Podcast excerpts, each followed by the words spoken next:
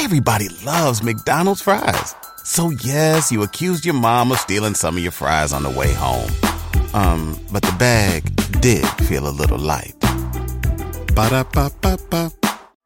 Everyone deserves a chance in the driver's seat. For GM and Revolt, that means leading the way on the road to an all electric future and envisioning a world with zero crashes, zero tailpipe emissions, and zero congestion. GM's committed to making EVs accessible for everybody. That means you too. So, what are you waiting for? GM's got the keys. You grab the wheel. Learn more about an all electric future and the 000 initiative at gm.com. GM, everybody in.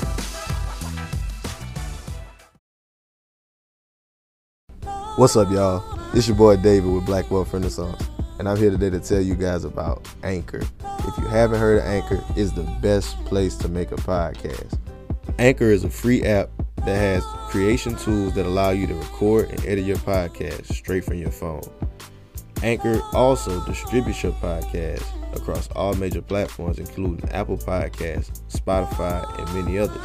You can also make money on your podcast with Anchor with no minimum listenership. Anchor is everything you need to make a podcast in one place. So if you're looking to get started on your own podcast, download the free Anchor app or go to anchor.fm.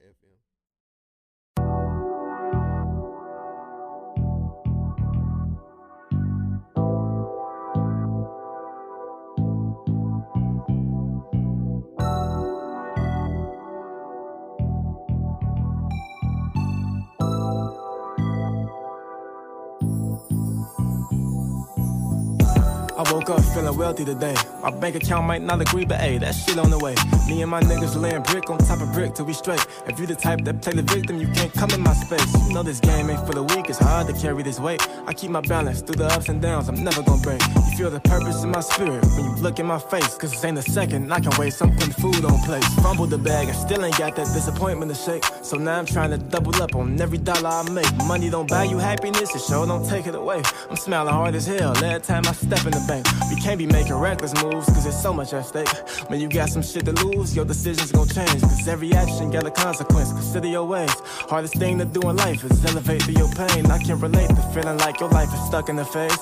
Giving effort, but results just keep remaining the same. Have some patience with yourself, shit ain't as bad as you claim. I seen the homeless nigga smile while he was standing in rain. It's all about perspective. Chillin', catching blessings. And cryptocurrency been bustin', and I'm well invested. She know that if she rock with me, then she gon' stay protected. Cause even when this shit get hectic, I ain't never stressing. I'm legend. I woke up feeling wealthy today. My bank account might not agree, but hey, that shit on the way.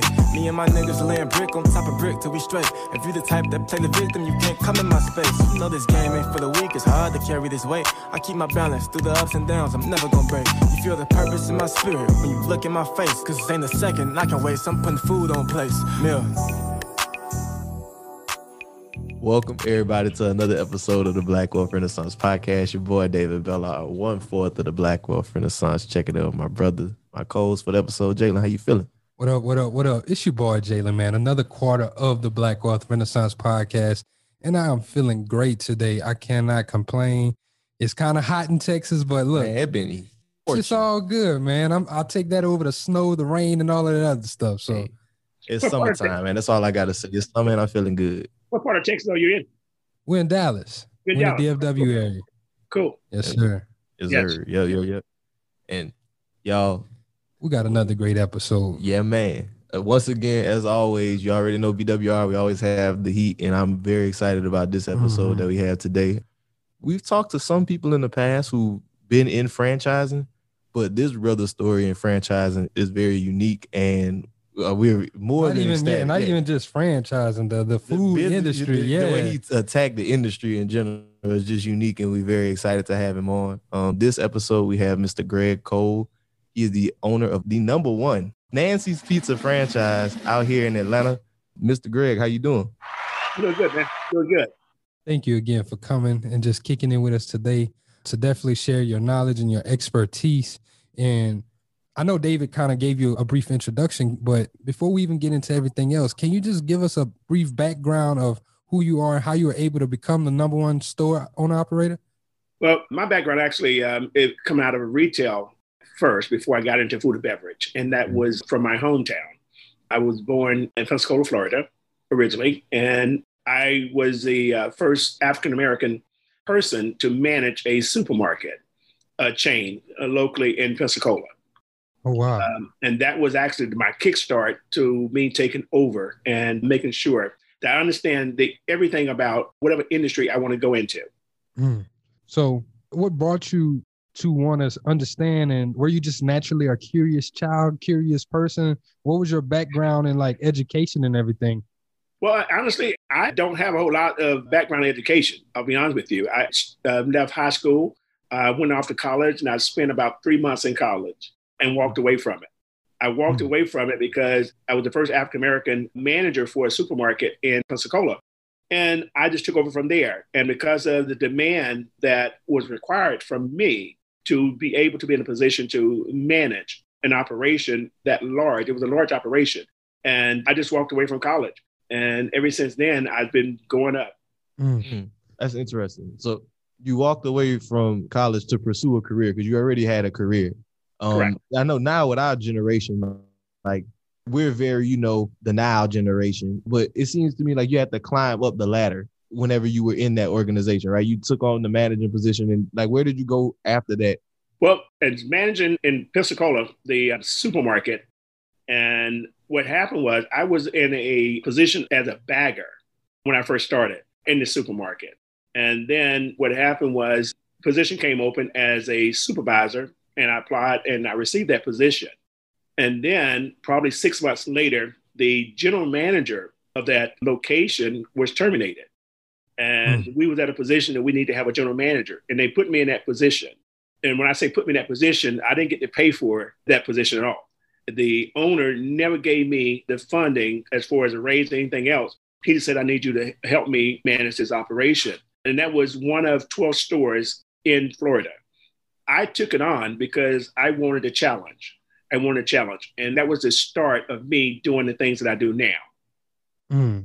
So I see a lot of underlining things here because it, you went from a bagger to the supervisor to a general manager, but you can't just go through these levels without having a certain skill set, without being able to do certain things. Like you don't just go from a bagger to this top person so, like, what was it about your job that you did? You had to have some type of efficiency. yeah, certain, some type yeah. of efficiency towards you. Like, what was the thing about you that made you the perfect fit for that type of role? I think what made me perfect fit was I was eager and I was hungry. Where I was raised different than again today. I came out of the projects, so I was a project child. But my hit set and my mindset was to be successful. And in order to do that, I had to keep my head on. I had to do the right thing. I had to manage people, understand people. And when I say people, I'm talking about my internal and external people, my customers and my employees. Understand that. And then give them the right tools that were necessary to make whatever position they were in to be successful in their position. Mm, that's big. So, whenever you moved up from bagger to manager, how was that transition for you? Being like, you, had you already take started like showing some of those leadership qualities, even whenever you were in a position where you technically weren't a leader on the team? They say I showed that leadership quality, but evidently they must have saw it. Uh, mm-hmm. Because again, with me going into that position and moving from the, uh, like I said, a bagger to a supervisor to a general manager, um, they saw something. And because they saw something, I was going to make sure that I'm going to give them everything, everything mm. that I assumed that they saw. That's heavy. And again, like I stated, when I was offered the position, I took the position with no raise at all, believe it or not. And they didn't offer me a raise. They just said, we just need you to do this for us. How long did you stay in that position like that? I stayed in that position probably for about six months. About six months. I mm. did. That's yeah. not bad. So after that, what, what was the next step? Well, next step was an increase, and then I had to go from different location to mm-hmm. assist other location, uh, other managers, and I did that. So more like on a regional type side, or like you went from managing one store to multiple stores, kind of like a territory type thing. Well, talk about it today. Yes, that's what it would be, but okay. then it wasn't. it was not. I can say they was using me, but you know what?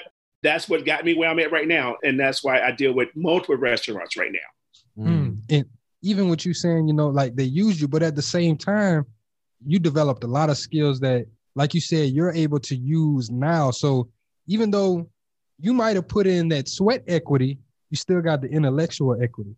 now you got all of these skills, and now you didn't compound it on that. And then that's so true. That is so true. That's so true. And I believe in that. That's the reason why I took on the responsibility of that position. And as far as the funding goes or the pay goes, I didn't care about that. I didn't care about that. Mm. If you went on a road trip and you didn't stop for a Big Mac or drop a crispy fry between the car seats or use your McDonald's bag as a placemat, then that wasn't a road trip. It was just a really long drive. Ba-da-ba-ba-ba. At participating McDonald's. So, whenever you did get the increase in pay, the bump in pay, how long did you decide to stay in that position once you did that? Once I got the increase, I probably stayed in there for probably another year and decided to walk away and mm. that's when I decided when I walked away, I came to Atlanta and I started creating something here in Atlanta. And what's funny, when I got here to Atlanta, even though I was the general manager for a supermarket in Florida, I came here and it wasn't a position available at the time I came to Atlanta when I got into the hotels. So I left uh, the supermarket and came into the hotel industry. And mm. the hotel industry told me that I was overqualified for the position that was available. They told me that before too. I tell you, it was amazing. It was amazing. And the funny thing about it is, there was a young lady, a young lady who was a general manager of a hotel chain that I went into, and she told me twice, "I have nothing for you. I have nothing for you because you overqualified." The fortunate part about that is that I had a brother who actually invited me to Atlanta, who was working at the hotel, hmm. and he or his boss or whoever, someone had a conversation with her, and then she hired me as a cashier. So I started off in the hotel as a cashier in Atlanta. You went from general manager at the you went from climbing the corporate ladder in the food and beverage or the grocery industry to yeah. going back down in the hotel industry. How did that make you feel? Like, you know, a lot of people they wouldn't want to take that step down in authority and like go from being the decision maker to the direction taker, you know? Yes.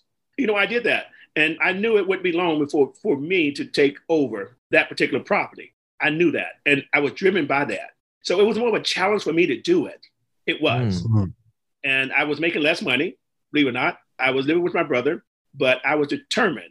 So, and when I, as far as my position at the hotel, I did that cashier position probably about uh, maybe less than six months, less than six months. And then I was promoted.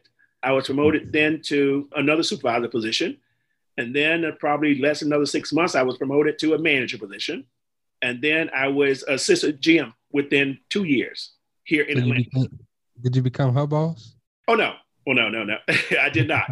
I did not. Because again, I ended up leaving then and decided to go into a different direction, which I went from the hotel uh, to convention centers. Damn. Hmm. So it seems to me like you really have this thing for trying to figure just breaking into a new breaking industry, industry, and figuring and, that out and performing at a high level to a point where you enter a leadership position in a short period of time. Because it's not a coincidence, Correct. in my opinion, that like in the grocery store industry, this it's like almost like carbon copy. Like what you did in the grocery industry happened almost exactly the same in the hospitality, hospitality industry. Yeah. So like did the same thing happened in the food? I mean the uh, convention center? The same thing happened in convention center. Same thing happened. I went to convention center as an event manager, uh, and then became a uh, co-manager for the convention center. And that's when I got into the franchising mm-hmm. because I wanted to grow and I want to put myself in a position to be able to have my own, have my mm-hmm. own. And that's where I went from there to the franchising because I was actually looking at multiple franchises. I was. I was ready to take my 401k and just do something with it and make something for myself. And I looked at probably about six or seven different franchises. I mean, from Popeyes to Cold Stone to, I'm saying a lot of them. And then the Nancy's uh, had an opportunity because someone approached me about Nancy's. And that Nancy's was probably the, how do I, I don't want to say the worst Nancy's, but as far as the numbers, the numbers were very, very low. And the service was not on point. Mm. So I kind of even want to go back before we get into like the Nancy's with just pivoting and taking on that that role of ownership. What was it that was going through your mind that made you click and say, you know what, I'm tired of climbing tired of getting these skills. It's time for me to actually own something. What made that happen for me is that I was at, uh, again, I was still in the hospitality industry at that time. I was at a different property. And I was given the opportunity to be manager of the year and with one of the brands that I was with. And when I received the manager of the year reward, they gave me a plaque and a watch. I'll never forget it. And we were at the hotel, we was in number one. And that was during the time of the uh, bombing here in Atlanta. Mm. And the hmm. property I was at was downtown Atlanta in the center, where the government and other industries took over the hotel. So we were number one. We probably did about uh, three, four, five million dollars more than what we had forecasted within six months. And that was because of that. But then when it was time to do my forecasting for the next year, my general manager came to me and said, No, I need you to take these numbers up higher. And I'm like, Sir, I didn't take these numbers up high as I can go. He said, No, I want more because the numbers were based on bonuses also for the general manager, for me, for everybody else. And I said, unless you're going to do another bombing uh, here in Atlanta, I can't take these numbers up any higher. So that was a challenge for me dealing with that. So having that pressure, and then that was the decision saying, Greg, go and do your own thing. Go and do your own thing. I'm glad that you shared that because Robert Johnson, his story is kind of similar too. He was in sales and he ended up being like number one sales guy he said he got this thing. That gift. Yeah, like the a, gift, a gift. A gift. And like he looked inside of it and it was nothing. He was like, like, what am I actually doing here? He was like, I mean, I can do all of the numbers, but what am I actually achieving? So I'm pretty sure you kind of had that same type of conversation with yourself. I did. I did. And then what's funny is that I also reached out to some of, of my colleagues and some of my peers, including a, the young lady who did hire me from the first property, uh, hotel property. I called her had a long conversation with her. And the first thing she said to me was, Greg, do your own thing. Do you, do you. And that was one of the, the deciding factor for me moving on to say, hey, I mean, I just do my own thing. I never knew I was going to be part of a franchise at all. I did not. Like I said, I looked at, you know, probably about six, seven different franchises, but the Nancy's came based on a relationship I had with someone and it blew from there. That's powerful. So with Nancy's, you said somebody that you knew kind of introduced you to the opportunity. So let's get into the particular Nancy's Creek, the. Nancy's mm-hmm. Pizza location, and then I kind of want to get into like what the process is like to start a franchise with those people. Can we even go before like the particular Nancy's? I really want to understand like why'd you go with Nancy's out of all of the other locations that you were like all of the other franchises that you were looking at. What made you say this is the worst thing? Now I want this. I want this though. Like, what what made you do that? Well, when I say a relationship, that relationship is currently my wife, believe it or not. but that's how it started. She actually was a co-owner of a particular Nancy's here in Atlanta. Um, the area was in the Buckhead area of Atlanta, and I was invited to come to her location because they were struggling. They were getting ready to shut down. And I went and took a look at uh, the operation. I looked at some numbers. I looked at different stuff. The her co-owner of that location was actually something happened, and this is by the grace of God. He was in the hospital, so that gave me an opportunity to go in and take a look at it. Um, and once I did that, I looked at it. I say, no, I don't know what's going on, but I can tell you one thing: this place has not been ran the proper way. Mm. Mm. So, was she your wife at the time, or just a real good friend? Just a friend, just a he was only a friend at the time, only a friend. And when I had a conversation, I looked at the numbers and she was like, you know, they're going to shut us down. They're going to shut us down. And I said, well, you know what? I'm not going to let them shut you down. What we need to do is get rid of your co-owner. So what's the process of that? What does that look like? We get attorneys, attorneys involved. And he was behind on God, almost everything that he could be behind on in that operation. So after we negotiated with him, the attorneys negotiated with him, I negotiated with him. She negotiated with him, and then he decided to walk away. And once he walked away, it gave me the opportunity to take over that location because I then became uh, owner of the location. Mm-hmm. So that's how you got into the actual Nancy's Pizza franchise. So it wasn't. Did you have to still go through like the same franchisee training process and all the things like that? You know what was funny is that the training process was supposed to be six weeks the president of Nancy's, when I had to send all my information over to him for him to approve, uh, and based on my background, he went ahead and approved it and needed me out there for six weeks. And I say out there, I'm talking about Chicago. And that's where the franchise mm-hmm. originated from. And I told him I couldn't give him six weeks because I had to turn this store around. And I went out there and I spent a week and a half, if not two weeks, out there. And every store that I had to go to to work out of, they kept telling him, no, he's fine. He's fine. So I flew back within two weeks. So I turned a, a six week program uh, into two weeks. Mm. It sounds like you're really good at systems, is what it sounds yeah. like. And I wanted to ask with that. So like you were talking about the operations of the business before and then how you kind of came in and fixed everything. So can we talk about like whenever you say the, the, it was mismanaged, can we talk like what does that look like? What was wrong with that Nancy's franchise? Well, first of all, a lot of that to do with theft. First of all, theft. Uh, the other mm-hmm. thing is that they didn't understand the competition that they had mm-hmm. to compete against. They didn't understand that. So when I took over, the first day I walked in, well, I had a conversation with two individuals. One was a general manager and one was a manager. And I had a conversation with the general manager first, one on one in the office. And this was my first day there. And telling him what my direction was, what my goals were, and how I can turn the place around. And he was this nonchalant type person. Then the next day, I had a conversation with the manager the manager, and as soon as he sat down with me, and I didn't do a conversation with the manager at the location, I did it at AHA, which was across the street. And when he sat down, he looked at me and said, Man, I hope you're not getting ready to fire me. And I just looked at him and I said, What make you think that? And then, you know, our conversation went from there. And he said, Man, I have so much to give to the location. I just wasn't able to implement anything. I wasn't able to manage the way I want to manage. I wasn't able to do X, Y, and Z. So after that conversation, we finished up. I sent him back to the store. I sit there thinking and praying and thinking. Probably two hours later, I went back to the store and I fired the general manager. Hmm. I fired the general manager. I let him go, and now I only had my assistant manager.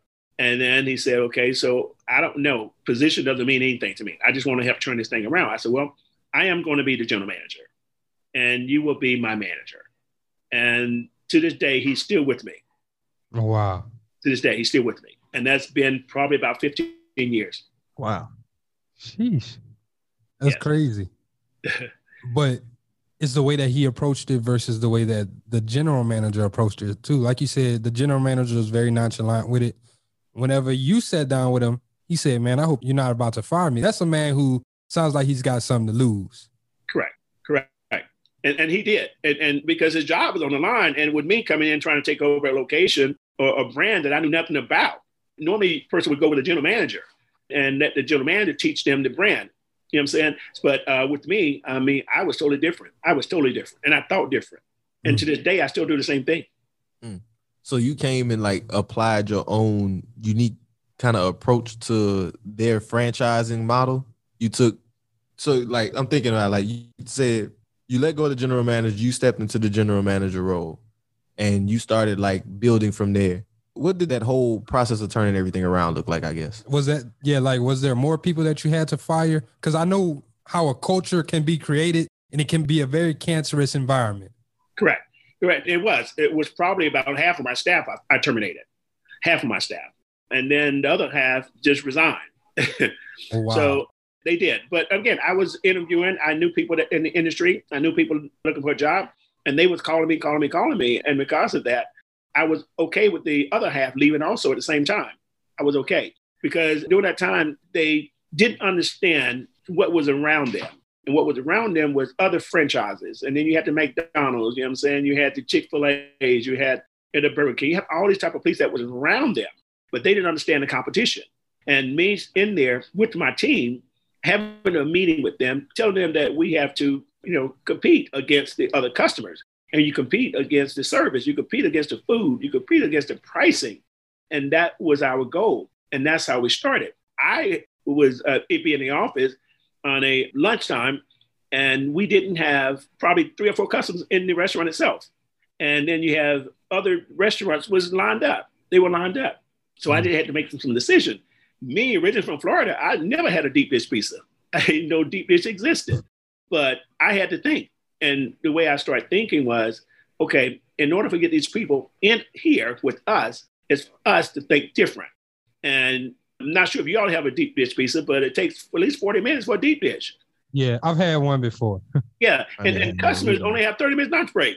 So I'm like, okay, we have to do something different. We have to change the mindset. We have to do something different. And that's what we did. And that's what I had a conversation again with my manager and revisit how the brand was branding. So, what does that conversation look like?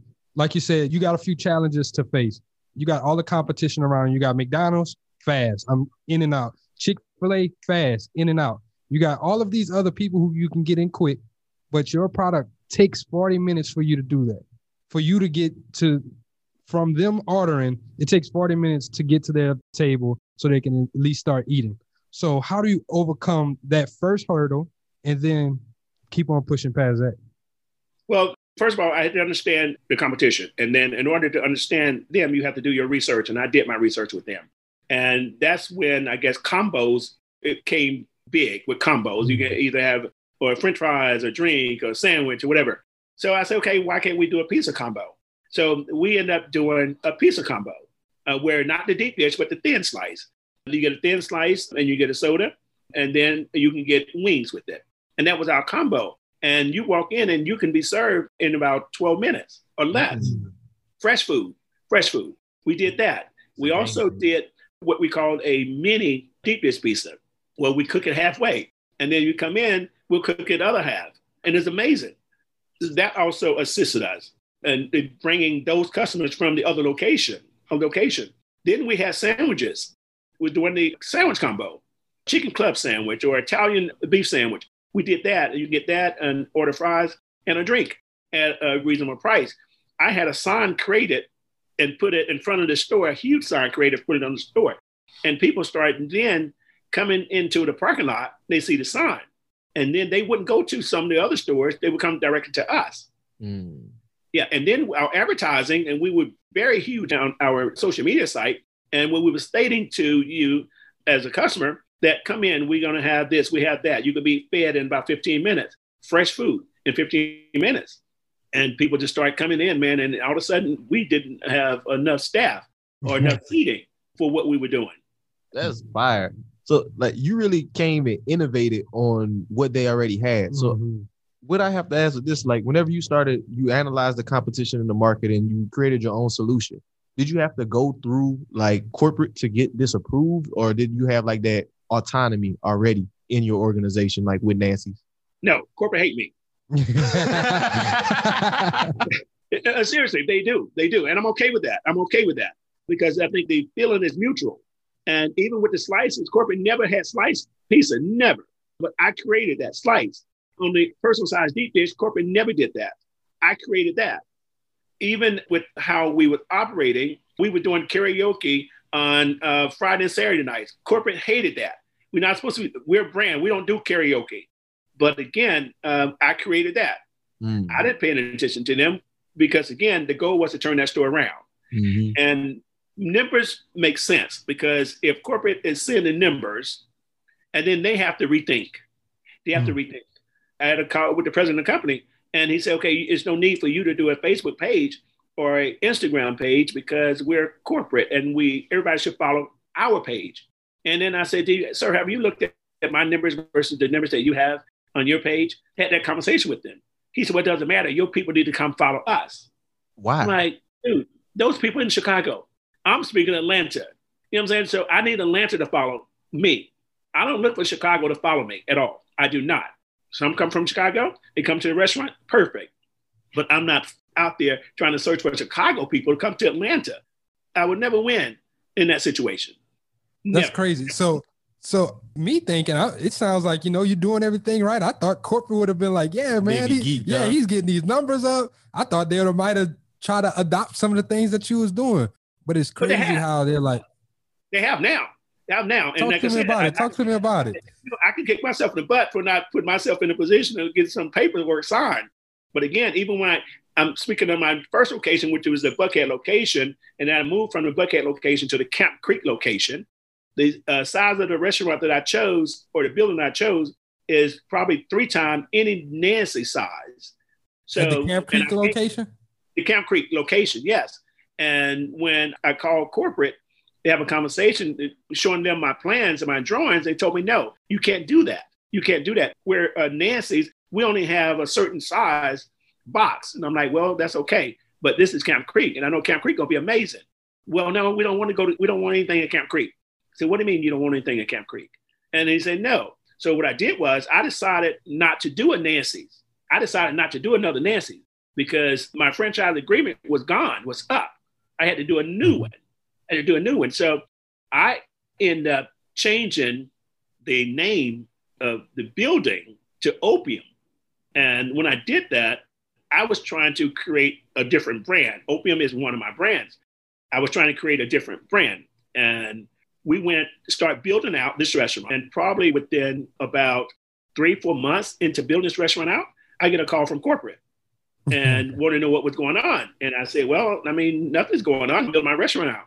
He said, Well, I need you to come to Chicago. I said, No, sir. No, sir. I said, You don't need me to come to Chicago. You want to talk to me, you come to Atlanta. Mm. And he made an arrangement. And today's he was here in Atlanta. We had a conversation. We said, I have a conversation. And I said, dude, I just want to say one thing. I know a lot of people want Nancy's because they believe in what we did. People still blowing us up. They're upset because I'm changing from Nancy's to something else. I said, but I don't need that bull. I don't need that bull from you at all.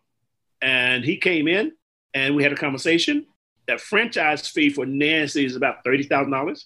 He waived that. He said, I want you with Nancy. I said, if you want me with Nancy, I'm going to build my restaurant the way I want to build it. When something happens to your kitchen, you might say, This is ludicrous. But that won't fix your home. That will only get you the rapper, Ludacris. Having trouble? Don't panic. Don't be alarmed. You need to file a claim? Holla at State Farm. Like a good neighbor, State Farm is there. That's right. You can file a claim on the app or call us. Thanks, Mr. Chris. No matter how ludicrous the situation, like a good neighbor, State Farm is there. State Farm, Bloomington, Illinois. Mm. And I did. I did. Now you look at the newest Nancy's. What's funny is that a lot of them have already copied my style and my look of the new Nancy's, the new brand.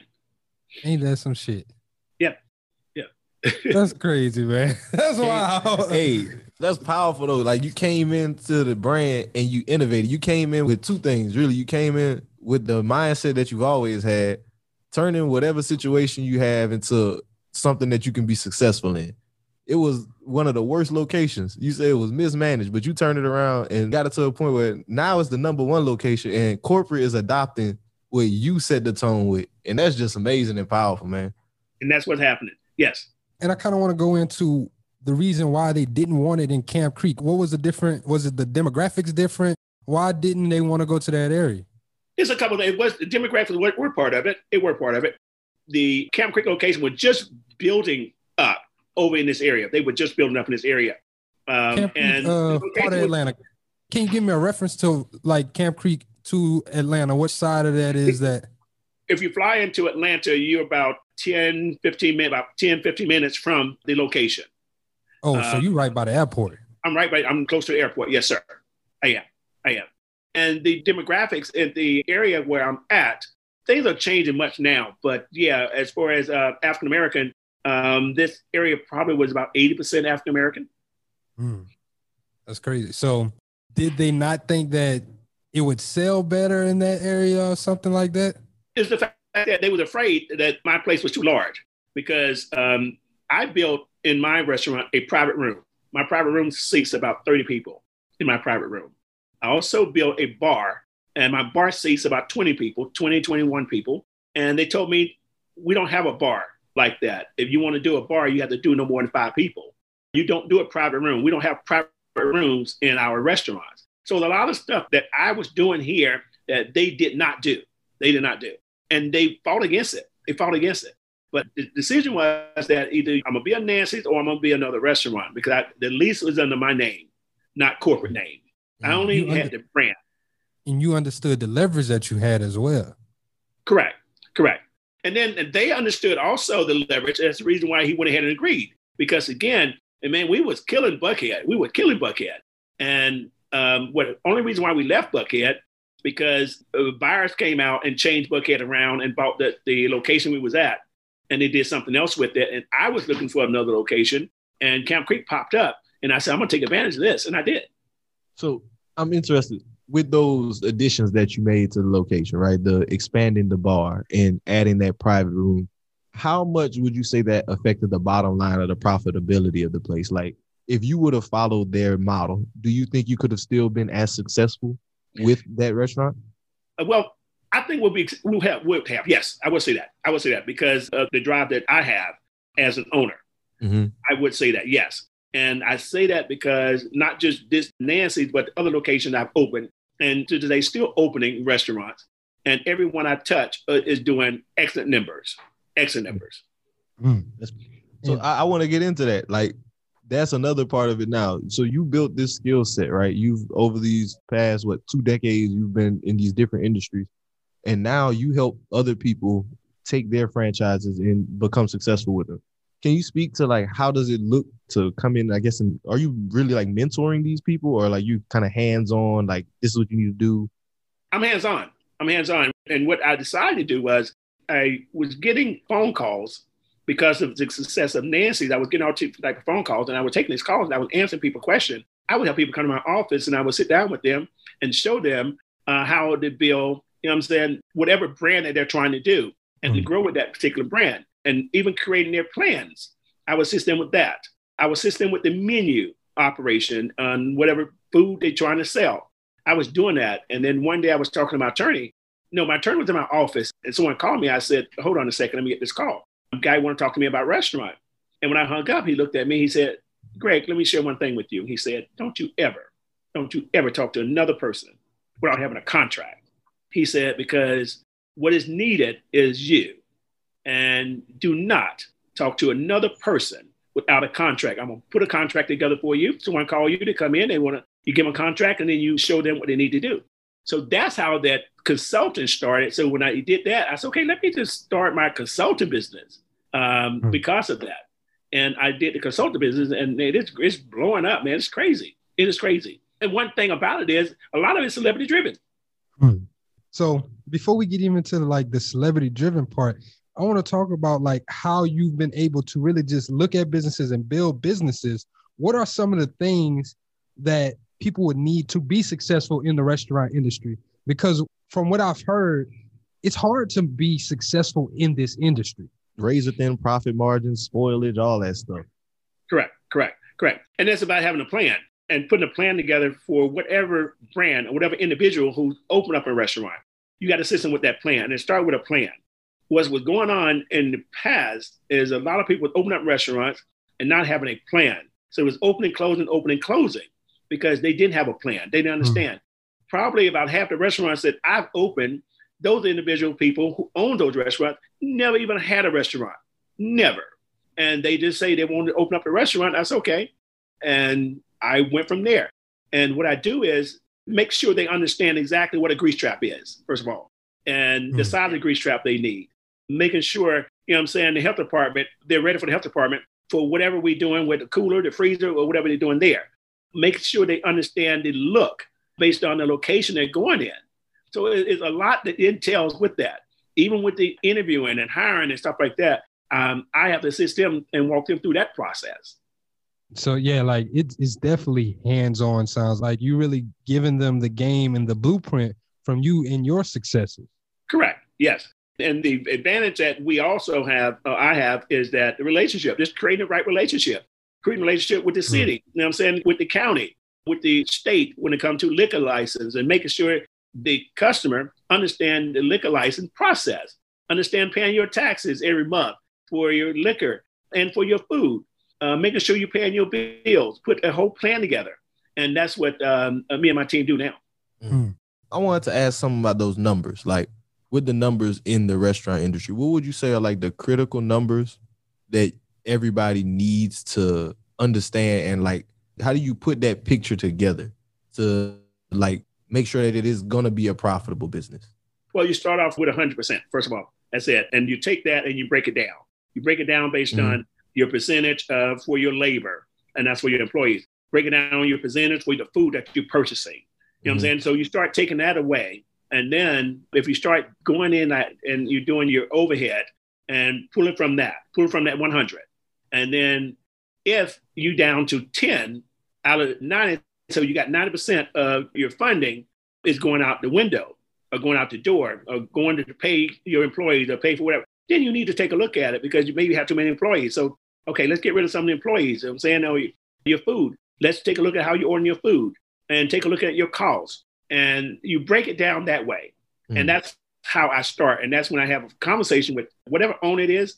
I start off that way. And they look at me and like, wow, I didn't know that. Every last one that, that I've opened, I probably opened probably eight, nine restaurants in Atlanta, just probably in the past year and a half. Jeez. Yeah, about a year and a half. I got four more on my books right now. And you probably know the ones that I'm speaking of. Because again, a lot of us are celebrity driven. Because one tell the other person, the other person tell the other person, hey, man, you better call Greg. You better call Greg. And that's what's going on right now. And we have a huge restaurant that we opened up probably a year ago. And she'd never done restaurants before. She did real estate. And we just uh, signed a contract with her to do her second restaurant, second restaurant. And she's oh, only been open a year and she's very successful, very successful. Yeah, man. That's super lit. Especially like the business being celebrity driven. You just made me think back to like how many times or how many stories I've heard of like NFL players, NBA players that open up a restaurant with their friends and family and things fail. Like the service you're offering would prevent stuff like that from happening. Which is true. That's correct. And that's the reason why when and I thank God my attorney had to make it make sense to me. Say, Greg, you know, stop giving your knowledge away. Utilize it, you know what I'm saying, and charge people. And these guys, they don't mind paying. They just want to make sure that their restaurant is being ran successfully and they continue to do what they do. And they are doing what they do. And they call me up, man, Greg, I need this, Greg, I need that. Can you call this person for me? Can you do this? Can you make it happen for me? Uh, now, of course, no big deal. We make some phone calls. Yes. You make an invoice, but you get I'll make the phone calls. I like that though. And I like how you just it really started off with you really just being a giver though. Because like you said at the beginning, you're just telling people, hey, pull up to my office, I'll help you out. And then it actually transformed into you actually starting this consulting business. And now you're able to be like, yeah, this is the people that I help, but this is the success that comes with, with it. It is. It is. I mean, um, and I, again, I don't want to throw names out, but Todd and Kandi is probably one of my biggest clients. And I have Todd open up his first restaurant or their first restaurant. And I didn't get paid anything because I didn't charge him anything because we were friends. But when time to do the second and the third one, it was a different story. But again, if that was the first one for me to jump out of what I was doing to go and assist someone else. Yep. Quick commercial break. Aspira water, y'all, black on water. Good for your body, good for your mind. Alkaline water, y'all get that. Yeah. Link in the show 9.5 pH balance. All that good stuff. Um, alkaline water, Aspira water. 10% off your order. Use code BWR10. Yeah, yeah. Y'all definitely go get that. Now, back to the show. Sorry about that. Now, Greg, I kind of want to get into some of the other things that you're doing in the community with Nancy's as well, because you know you've came in, you built this business up, but you also have some community incentives and some things that you're doing. Can we talk about that? Of course, of course. We do a lot. As a matter of fact, we just did an event two weeks ago for uh, City East Point, where we fed about 150 people here, right outside the restaurant. We did that. We also tie ourselves in with the community when it comes to our staffing. We utilize a lot of our staffing from the center. And when I say the center, this is a rehab center where mm. people have been arrested or um, for doing certain things and they go to jail. And then from jail, they go to the center to be rehabilitated. And probably half of my staff is from the center that we hire. And the center, again, have them bring them here and come pick them back up. So we do that. We do a lot of charities. We do karaoke here. Well, we just stopped because of COVID, but we're going to start it back. And a lot of charities we do is karaoke charity. A lot of people call us and say, hey, man, I, I want to do a karaoke function there. Is it okay? And we do that for them also. And we've been doing this type of stuff, man, since day one. Day one. I love it. I love it. It's just really that, like I said earlier, that give a spirit and you just trying to help the community out. Yeah, I definitely like that part about helping those people coming out of the prison system, you know, yeah. get into the workforce because I know that's definitely a challenge for many of them. And yeah. speaking of the workforce, it's unrelated to the community side of things. It's just a question I had in my head. Being that you're in the restaurant industry, we hear a lot of the lobbying and things around the $15 minimum wage at the time. Who just pushed their wage up? Uh, Chipotle. Chipotle just pushed their wage up to $15. How do you think that would affect the industry as a whole, like the food and beverage industry, to raise the minimum wage up? Because with Chipotle, in the instance of them, we've seen that they are going to actually increase their prices. So, like, how do you think that will play into everything? Well, right now it's hard to say. Right now, it's very hard right now because again, people are coming out and they're coming out like crazy. Uh, these restaurants, these restaurants has a line wrapped around the building. Majority of the restaurants, I will say that. Even me myself, I had to think twice based on the uh, rate of pay that was paying some of my staff members versus what I'm doing now. I just gave increases to my staff members because the competition out there is so competitive with trying to get someone to come in and work um, your space or your brand. So as far as, as, as we have to play smart. Now, I'm not going to say I'm making the same numbers I was a year ago because the food costs and stuff like that. Mm-hmm. You barely can get a truck nowadays because them not having drivers. And I'm talking about the suppliers having drivers to bring the food to you. So it is going to be very, very difficult in the next year run. It really is. The one thing I do say, and I will say, is that the government, and I didn't think I would ever say this, with them assisting with the PPP program mm-hmm. and the other stuff that they've done, has assisted probably a majority of the restaurants. If you have your paperwork done, your taxes done, and everything done the right way, they've been assisting, and that helped also. That helped also.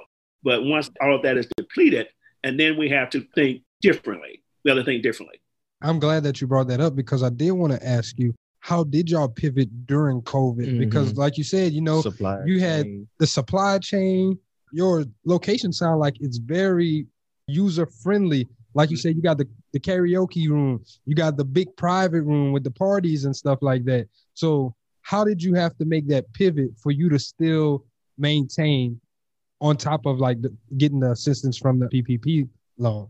Well, one thing about it, we were fortunate we didn't have to really shut down 100%. We shut down the dine in because of the COVID. We shut down dine in. It was pick up and take out only.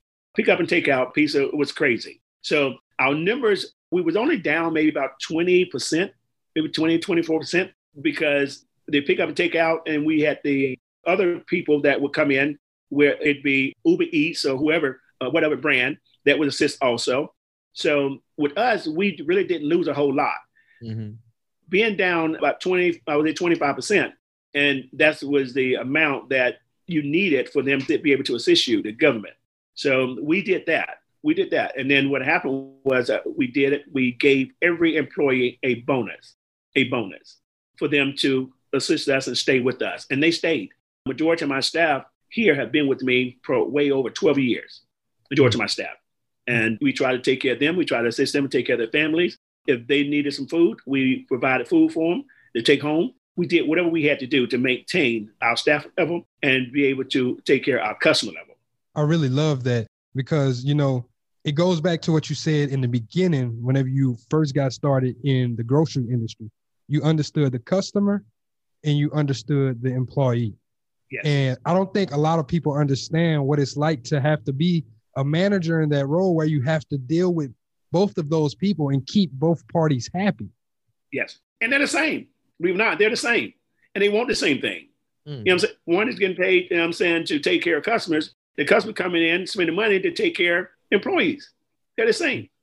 So two sides of the same coin. And I'm glad that you say that, but you know, sometimes you might have an employee or a customer that comes off rude to an employee, and sometimes people like, you know, the customs are always right or anything like that. So how do you deal with some of these situations of maintaining that balance? Well, I never believe in the fact that customers are always right. I never believe in that. I never did from day one. But I will hold my employees accountable to making sure they take care of the customer. Now, you have customers that come in, man, I would put out my restaurant in a minute because they're not always right. They're not always right. But the thing is, I guess part of the menu, part of the recipe is to make sure that everybody you approach and you approach them the right way. Approach them the right way. Everybody loves McDonald's fries. So yes, you accused your mom of stealing some of your fries on the way home. Um, but the bag did feel a little light. Ba-da-ba-ba-ba. Mm, I love that. So, what's in the future? What's next for you? Are you going to open up some more restaurants? You think you're gonna double down on the consultation, helping other people open up their restaurants? What's next? Well, I mean, I'm going to continue to do my consulting. I am. Like I said, I just picked up four more restaurants, um, huge restaurants that I'm working on right now. And then I have, I think, another four years on my agreement with the Nancy's Corporation. I have about four more years. And I'm sitting back and trying to decide do I want to continue to stay with Nancy's or I want to create my own brand? Like I've assisted multiple restaurants and creating their brand. And I'm still torn with that. But my consulting business, I will continue. I will continue because I love food and beverage. Mm. And, and I kind of want to ask you about that then. What is the advantage of being a part of a franchise versus creating your own brand? When saying the brand, the brand is the existing brand. So because mm-hmm. it's already existing, that makes it a little easier. It's very costly to be part of a franchise. It's very costly. And you don't get a whole lot in return other than utilizing the brand itself. So, but if you have that brand, you have to do what you need to do uh, with that brand and make it grow and make it successful. That's on you. You can't sit back and wait on corporate to assist you in making sure that you're successful with their brand because they own the brand, they own the name. I just put on top of my building and that's it. But my goal is to sit back and make some decision whether I create my own brand because we're well known now. And then all the other restaurants who we open, they're well known. So the information is out there. So why not take advantage of that information, take advantage of it, and just do something different, do something crazy.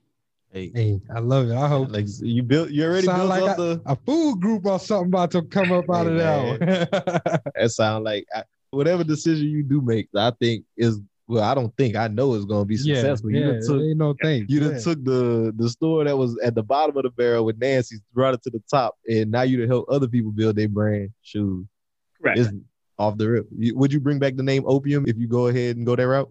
Would yes, I would. I would. Yes. Dope. I like it. What, what made you choose the name Opium anyway? You know what? I'm gonna be honest with you. I was trying to decide to create a company. I was trying to create a company, and I was actually reading a book. And then one of the book that I did read, The Purpose of Driven Life, I was reading that, and that was in that book. Hmm. I'm like, wow, this is odd. So even my email is Opium Restaurant. You know what I'm saying? My consultant business, Opium Restaurant Consultant. So it all aligned. That's crazy. Yes. It's a brand. Heck yeah. It's a brand, yes. So I'd like to pivot to the last section of the show, Greg. I want to talk about what's on your timeline or as newly named, what's in your world. Something... You're the only one calling it that, man. Hey man, it's, it's more fitting. so like what's in your world? What's something you've either seen on social media? Are you seeing like in actual life that you would like to speak on? It could be something positive, it could be something funny, something that you were like, man, y'all got to do better, world. Any anything like that. You know what, what was funny? I was watching TV this morning, and I think Barack Obama was on TV this morning on Good Morning America, and they was talking about the uh, Juneteenth thing, mm-hmm. which they just signed off on. I think yesterday or day before. Yeah, and that is still to me. And again, I knew nothing about Juneteenth. I didn't really? Teach, they, no, well, I didn't know anything about it. They didn't teach me that in school at all. I've been honest with you. I, yeah, I didn't hear really. I didn't hear about Juneteenth till probably like later in college for myself. To be wow. honest, I didn't. I never knew it was a thing. As a young like kid, like 21. I, I, knew as a kid, but that, my aunt was kind of big on it. That's why. But you're in Texas, and again, that's where I'm, I'm originally from Louisiana, though. So oh, wow. okay, okay, yeah. okay, all right, cool. But no, and that just came up probably about six weeks ago, eight weeks ago, and people calling me about Juneteenth and stuff like that. I'm like, wow, and then when Biden signed off on it, I'm like, this is amazing. So now, what's for me is for me go and do my information and educate myself, so I then have an opportunity to educate my family, my kids. Mm, I like that, and I like how you say you're gonna educate your family and your kids, because at the same, that's something I've been seeing on my timeline too, and it's been a two-fold thing. Like a lot of people are happy some that happy, it, yeah, some, that it's some mad it's been declared, symbolism. but some are mad because they feel like it's symbolism, but there's also uh, legislation that's trying to pull back teaching slavery in school, yeah. teaching the reason why why Juneteenth is actually recognized. So they're like, this is really like a smoke and mirror. But what you said is teach your family. There's no laws illegal against you teaching your family the actual tradition, what actually happened, because you can teach it to them better than some of the false information that will be put in the book right. anyway. Correct which is true. That is so true. Yes, yes. So that's what's been on my mind.